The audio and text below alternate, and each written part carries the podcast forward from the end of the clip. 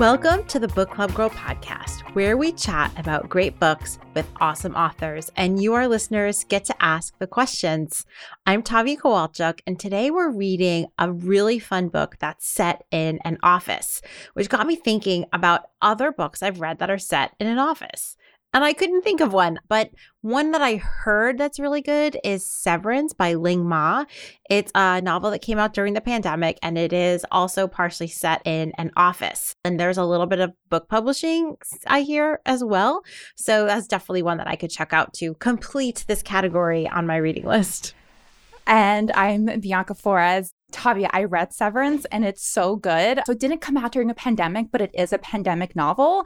And so a lot of people were Oh. taught, yeah, a lot of people were talking about it during the, of course, during the pandemic in the beginning. So it feels very, you know, of the pandemic. But it's so funny that you mentioned that one because, you know, it partially takes place in publishing. And one of the books that I was thinking of that took place in an office is another publishing book. I thought of Luster by Raven Leilani which Mm. happens, you know, to be one of the most, I mean, incredibly absorbing reading experiences I've ever had. It's like incredibly evocative and addictive. And of course, since it takes place in publishing, I found it really fun to dip into. I cannot wait to talk about this workplace rom com, uh, and it's about an arch nemesis relationship that evolves from rivalry to love. And later in the show, we'll be joined by USA Today bestselling author Sally Thorne. Oh, I'm so excited. So, before we dive into this week's episode, we also want to share one of our Book Club Girl reviews from a listener who calls herself Old Lady Book Club Girl. She writes to us I had been receiving Book Club Girl emails for some time before I decided to try the podcast. Imagine my surprise to find out how young the girls are, considering that I'm 70 and reread the same books. The formula for the episodes is perfect. You know, synopsis, interview with questions, and an audio excerpt. The girls are excellent in reviewers and are careful not to give away spoilers. They don't put themselves too much into their interviews, but let the authors take the lead and say what they want to about their books. And the audio excerpt usually sells me on the book. One bit of constructive criticism the T in often is silent. I am totally guilty for this. I definitely pronounce the T. Um, but with that said, uh, we appreciate your feedback, Old Lady Book Club Girl, and thank you so much for listening. I love that our listeners are all ages. And now I have to go back and listen. Am I the offender or was it Eliza? Do I say often or often? I think I say I- often. I feel don't like I'm know. an offender. I definitely say the T. You do. I do. Well, I appreciate the tip. I'm always happy to sound smarter than I actually am. Me too. so, with that said, we now present to you the hating game, abridged. Lucy and Josh are both attractive, smart, intimidating people who are working for the same publishing company. Their desks face each other, and yet they cannot stand the sight of each other. Every day is filled with snarky comments and rude expressions. This is a hating game they seem to enjoy playing.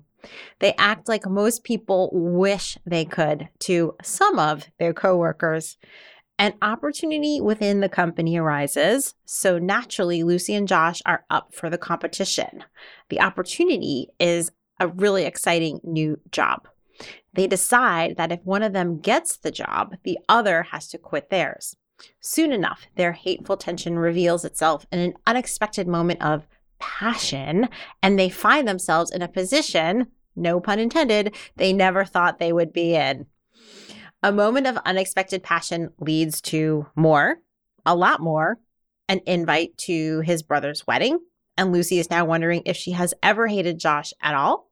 Maybe he doesn't hate her either, or maybe this is just another version of their game. It's all delightfully confusing. So, Bianca, what did you think of the book?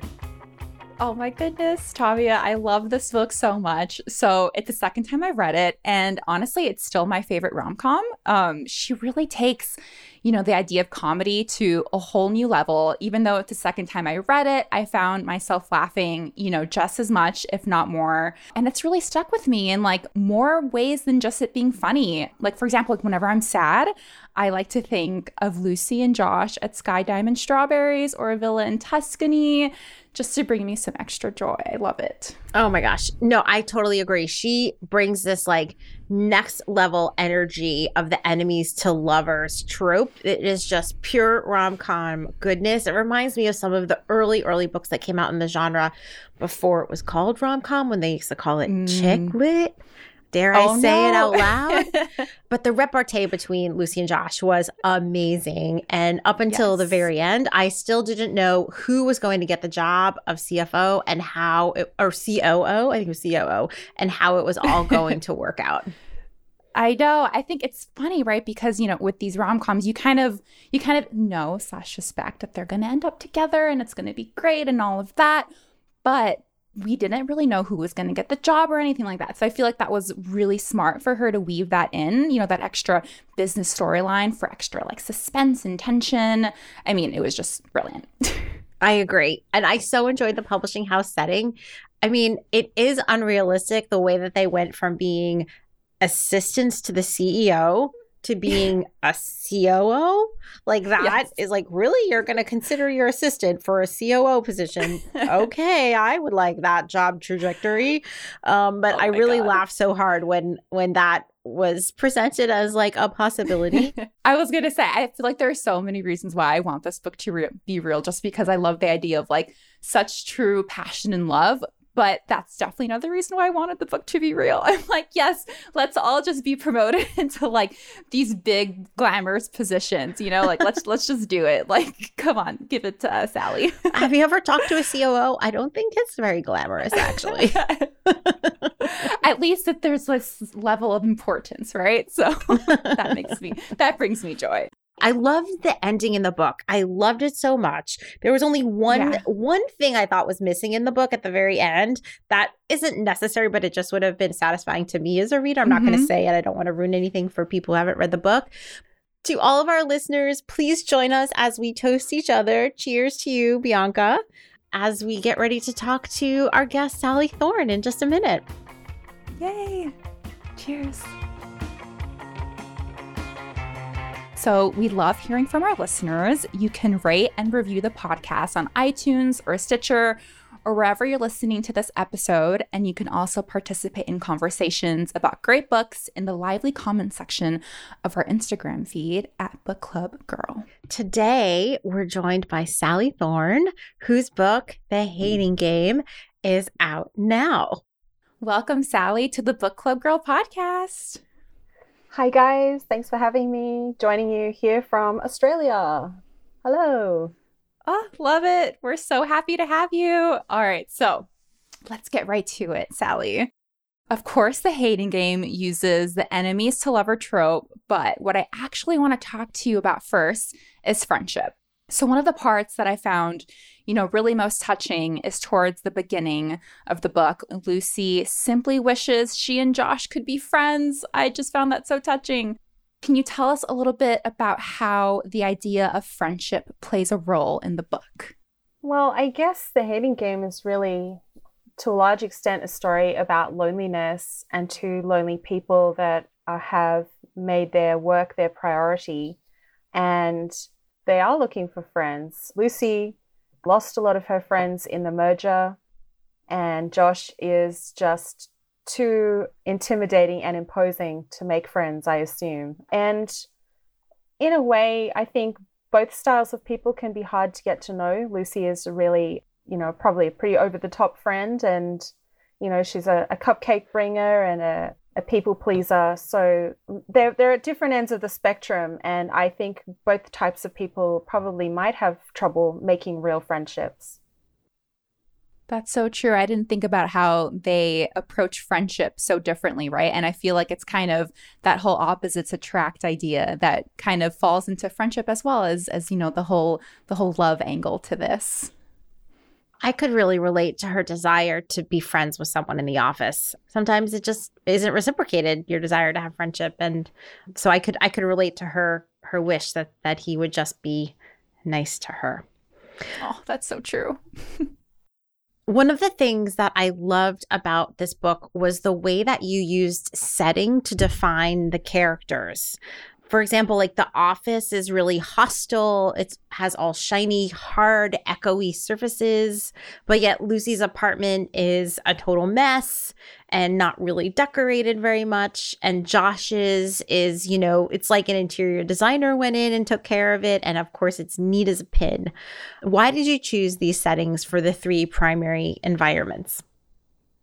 I guess in a book where much of the storyline takes place in three rooms, you have to differentiate them. And really, I often think that this book would have been a great play. Like, it has such few settings. I can really imagine it on a stage just with those three simple sets. I mean, I know that they go to a wedding off site later, but for most of the book, the office is the entire world. And mm-hmm. I think the, the hardness and the shininess of the office just is to highlight that Lucy does not feel comfortable there yet. The two sides of the company have merged and moved into this new building and it's just like a totally alien environment for her. So, just to keep her feeling a little bit off kilter, she's in a place that she doesn't feel comfortable, and she has to sit opposite someone who is like an emotionless robot. But, you know, a person's private space is a glimpse into their own inner life, I think. So that's why we see Lucy's is a bit of a mess. Josh's is almost too neat.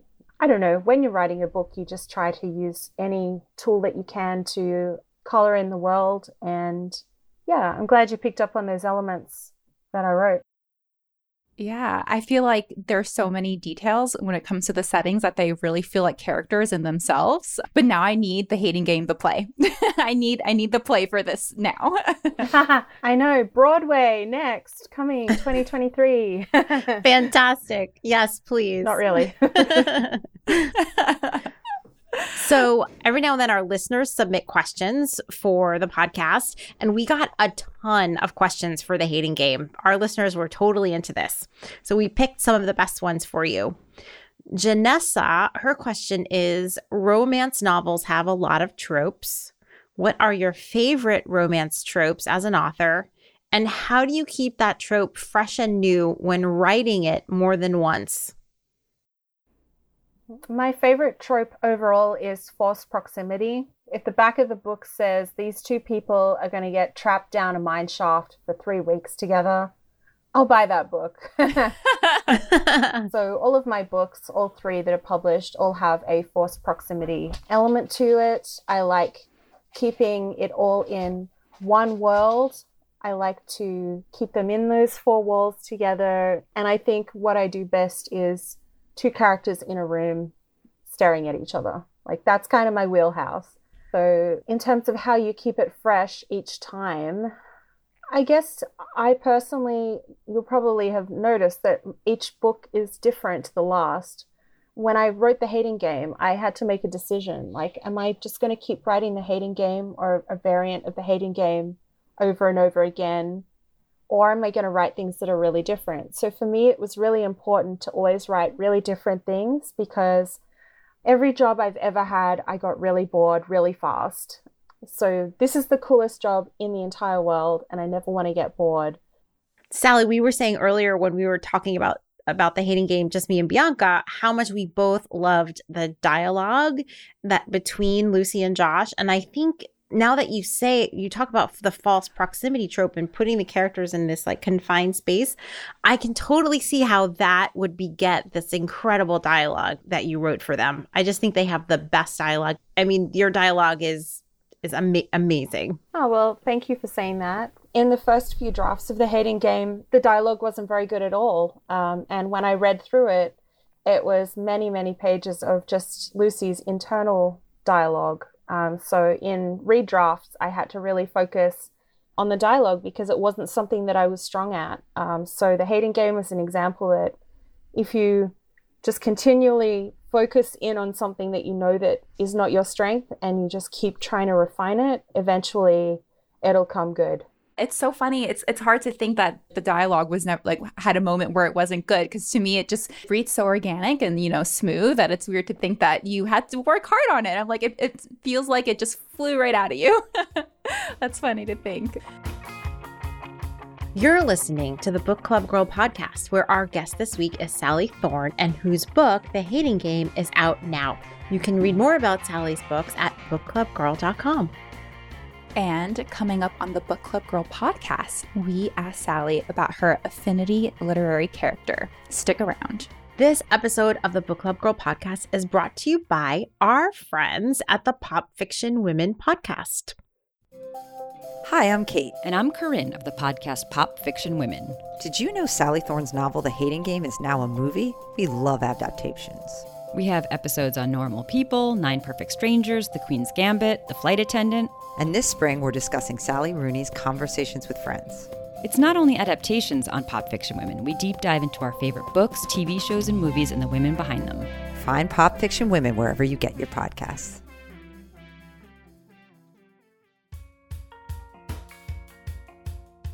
Welcome back to the show. Each week, we bring you a fascinating new conversation with an author who's written a book we think is a great choice for book clubs to read together. Today, bestselling author Sally Thorne is here with us answering questions about her romance novel, The Hating Game. I loved that fact when Lucy stood up for herself, and I took it as emblematic that that she acted this way once, so therefore she had the strength to do it going forward. Another favorite scene that I had in the book was when Josh took care of Lucy when she got the food poisoning after paintball.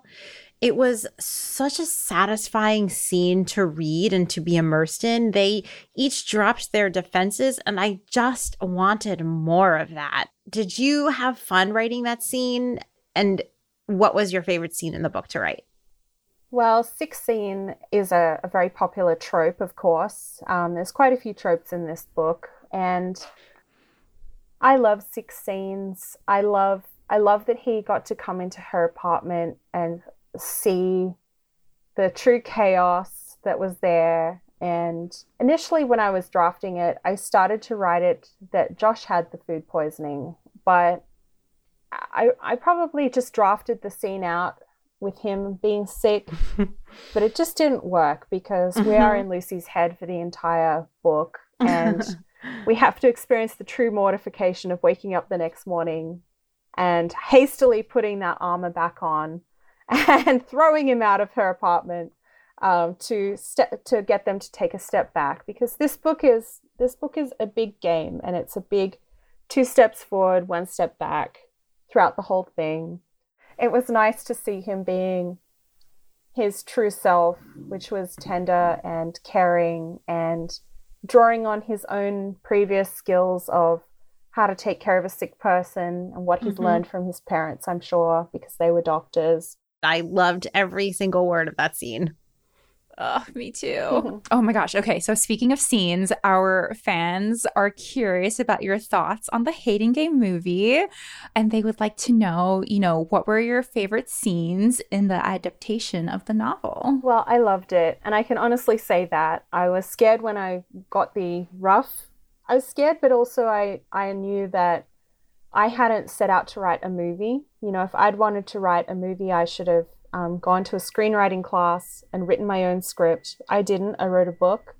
And this was a whole big other team's take, and they've taken my book and they've been inspired by it. I've obviously read the script and had a chance to make notes on it, and I knew that it was really close to the book. And so mm-hmm. when I mm-hmm. watched it, I just loved it. It was my only chance to be like you guys and to experience the story for the first time myself as an audience member rather than seeing right. everything that happened behind the scenes of me trying to tie this big tapestry together.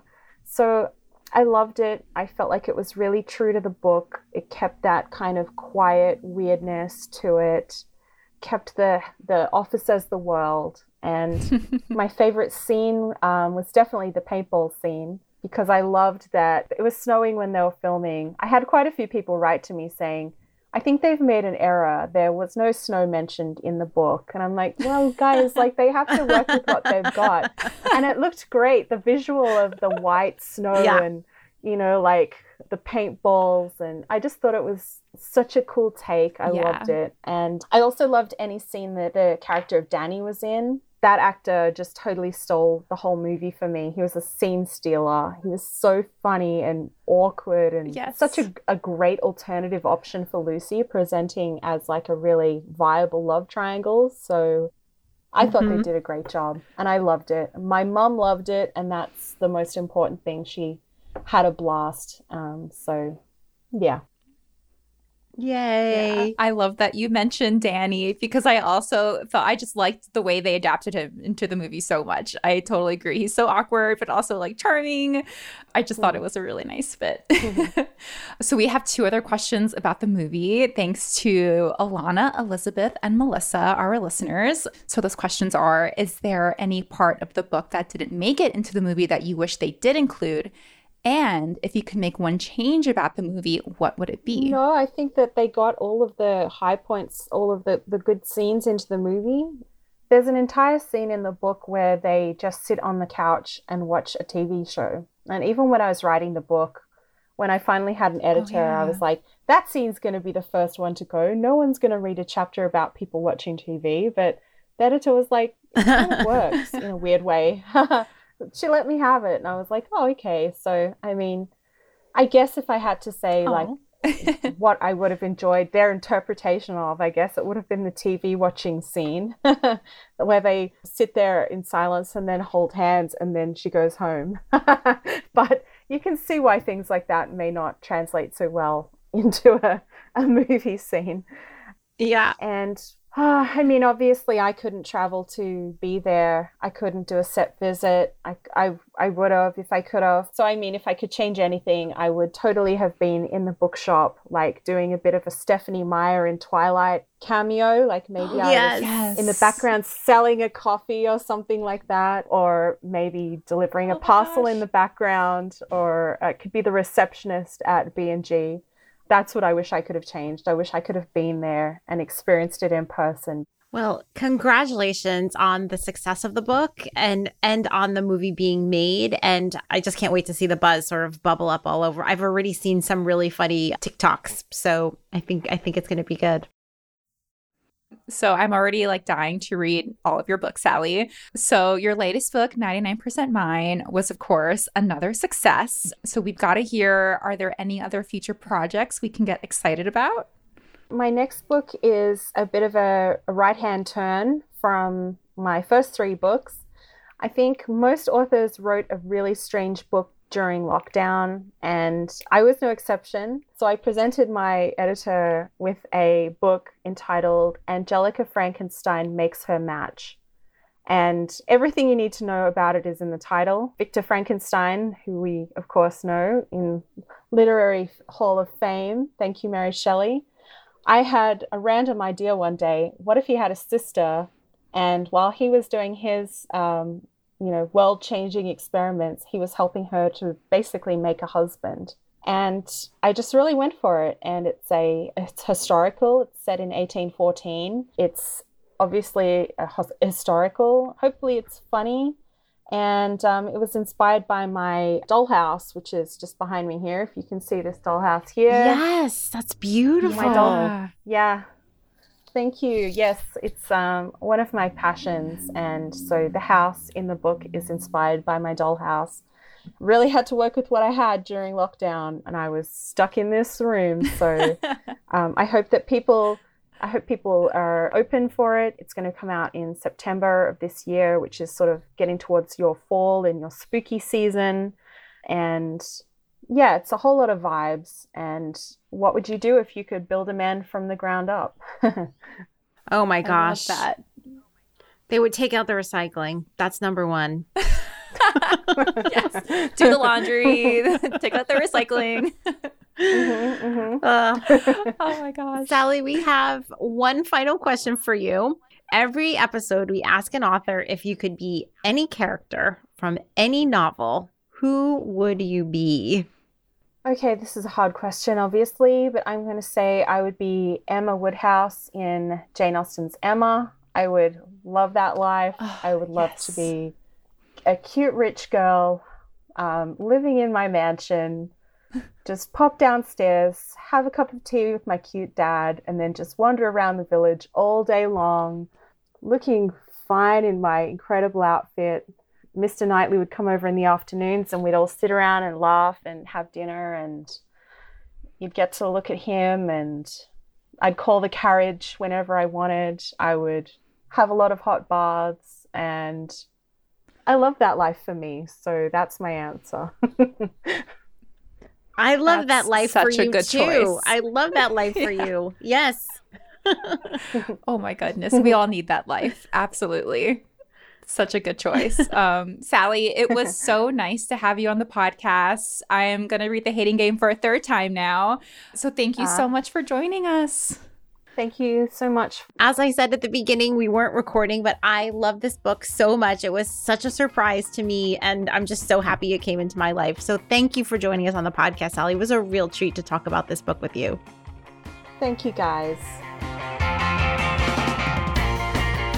That was Sally Thorne, whose book, The Hating Game, is out now. To find out more about The Hating Game and her new book, Angelica Frankenstein Makes Her Match, head to bookclubgirl.com slash podcast, where you can also find links to everything mentioned in this episode. Like what you heard, subscribe on iTunes, Spotify, Stitcher, wherever you get your podcasts. And while you're there, give us a rating and leave a review. Another way to help spread the word about the Book Club Girl podcast, tell a friend. It really helps others to find us. You'll hear from us again in one week, where we'll be speaking with Susan Elizabeth Phillips, author of the best selling book When Stars Collide. If you want to read the book before its podcast drops, head over to hc.com and use promo code BookClubGirl for 25% off and free shipping for any book discussed on this podcast. That's all one word Book Club Girl, all caps. And we love hearing from our listeners. Email us at thegirls at bookclubgirl.com or post in the comments on our Instagram feed at bookclubgirl. You can also leave us a voicemail. Our number is 212 207 7336. Your voicemail or email could very well end up being read on the show. Before we go, we'd like to thank Caroline Quash of the Hanger Studios, who produced today's episode, and our editor and audio engineer, Roselia Ryan. Until next time, I'm Bianca. And I'm Tavia. Happy reading. I'm vomiting. Joshua Templeman is holding a large Tupperware container under my face, the one I usually carry cakes to work in. I can smell the sweet plastic residue of icing and eggs. I throw up more. His wrist is holding up my limp head, my hair gathered in his fist. This is so disgusting. I groan in between heaves. I'm so. I'm so. Shh, he replies, and I fall asleep, shuddering and gasping, while he wipes my face with something cold and damp. The clock says 1:08 a.m. when I sit upright again. A wet compress falls into my lap. I jerk in fright at the weight on the bed next to me. It's me, Joshua says. He's sitting against my headboard with his thumb in a Smurf Price guidebook. He's got no shoes on, and his socked feet are casually crossed at the ankles. The other books have been stacked neatly on my dresser. I'm so cold, I chatter. I put my hand into my hair. It's still damp from my shower. He shakes his head. You have a fever. It's getting worse. No, cold, I argue. I stumble into the bathroom, leaving the door ajar. I pee, flush, and then realize how unladylike I was. Oh well. He's seen and heard almost everything now. There's nothing left to do but fake my own death and start a new life. I use my finger to rub some toothpaste on my tongue. Gag. Repeat. I hear cotton unfurling, the snap of elastic, and the creak of mattress and through the crack in the door, I watch him put fresh sheets on the bed. I'm a soggy, disgusting mess, but I still manage to watch his bent over backside. How you doing? He looks at me under his arm and hauls the last corner of the sheet into place. My lucky mattress is being manhandled. Oh, just fine. How you doing? I fall into bed and claw the blankets up onto me. The mattress depresses heavily beside me, and his hand is on my forehead. Ah, that's nice. His hand feels like the sort of temperature I should be striving for. Everything we do is tit for tat, so I raise my hands up and put them on his forehead. Okay, he is amused. I'm touching my colleague Joshua on the face. I'm dreaming. I'll wake up on the bus with him sneering at the trail of drool on my chin. A minute ticks by and I don't. I slide my hands down, over sandpaper grit on his jaw, remembering how he cradled my face in the elevator. No one has ever held me like that. I open my eyes and I could swear he shivers. I touch his pulse. It touches me back. I have my hands on his throat now, and I remember how badly I wanted to strangle him once. I spread my hands lightly around his neck, just to check the fit, and he narrows one eye. Go ahead, he tells me. Do it.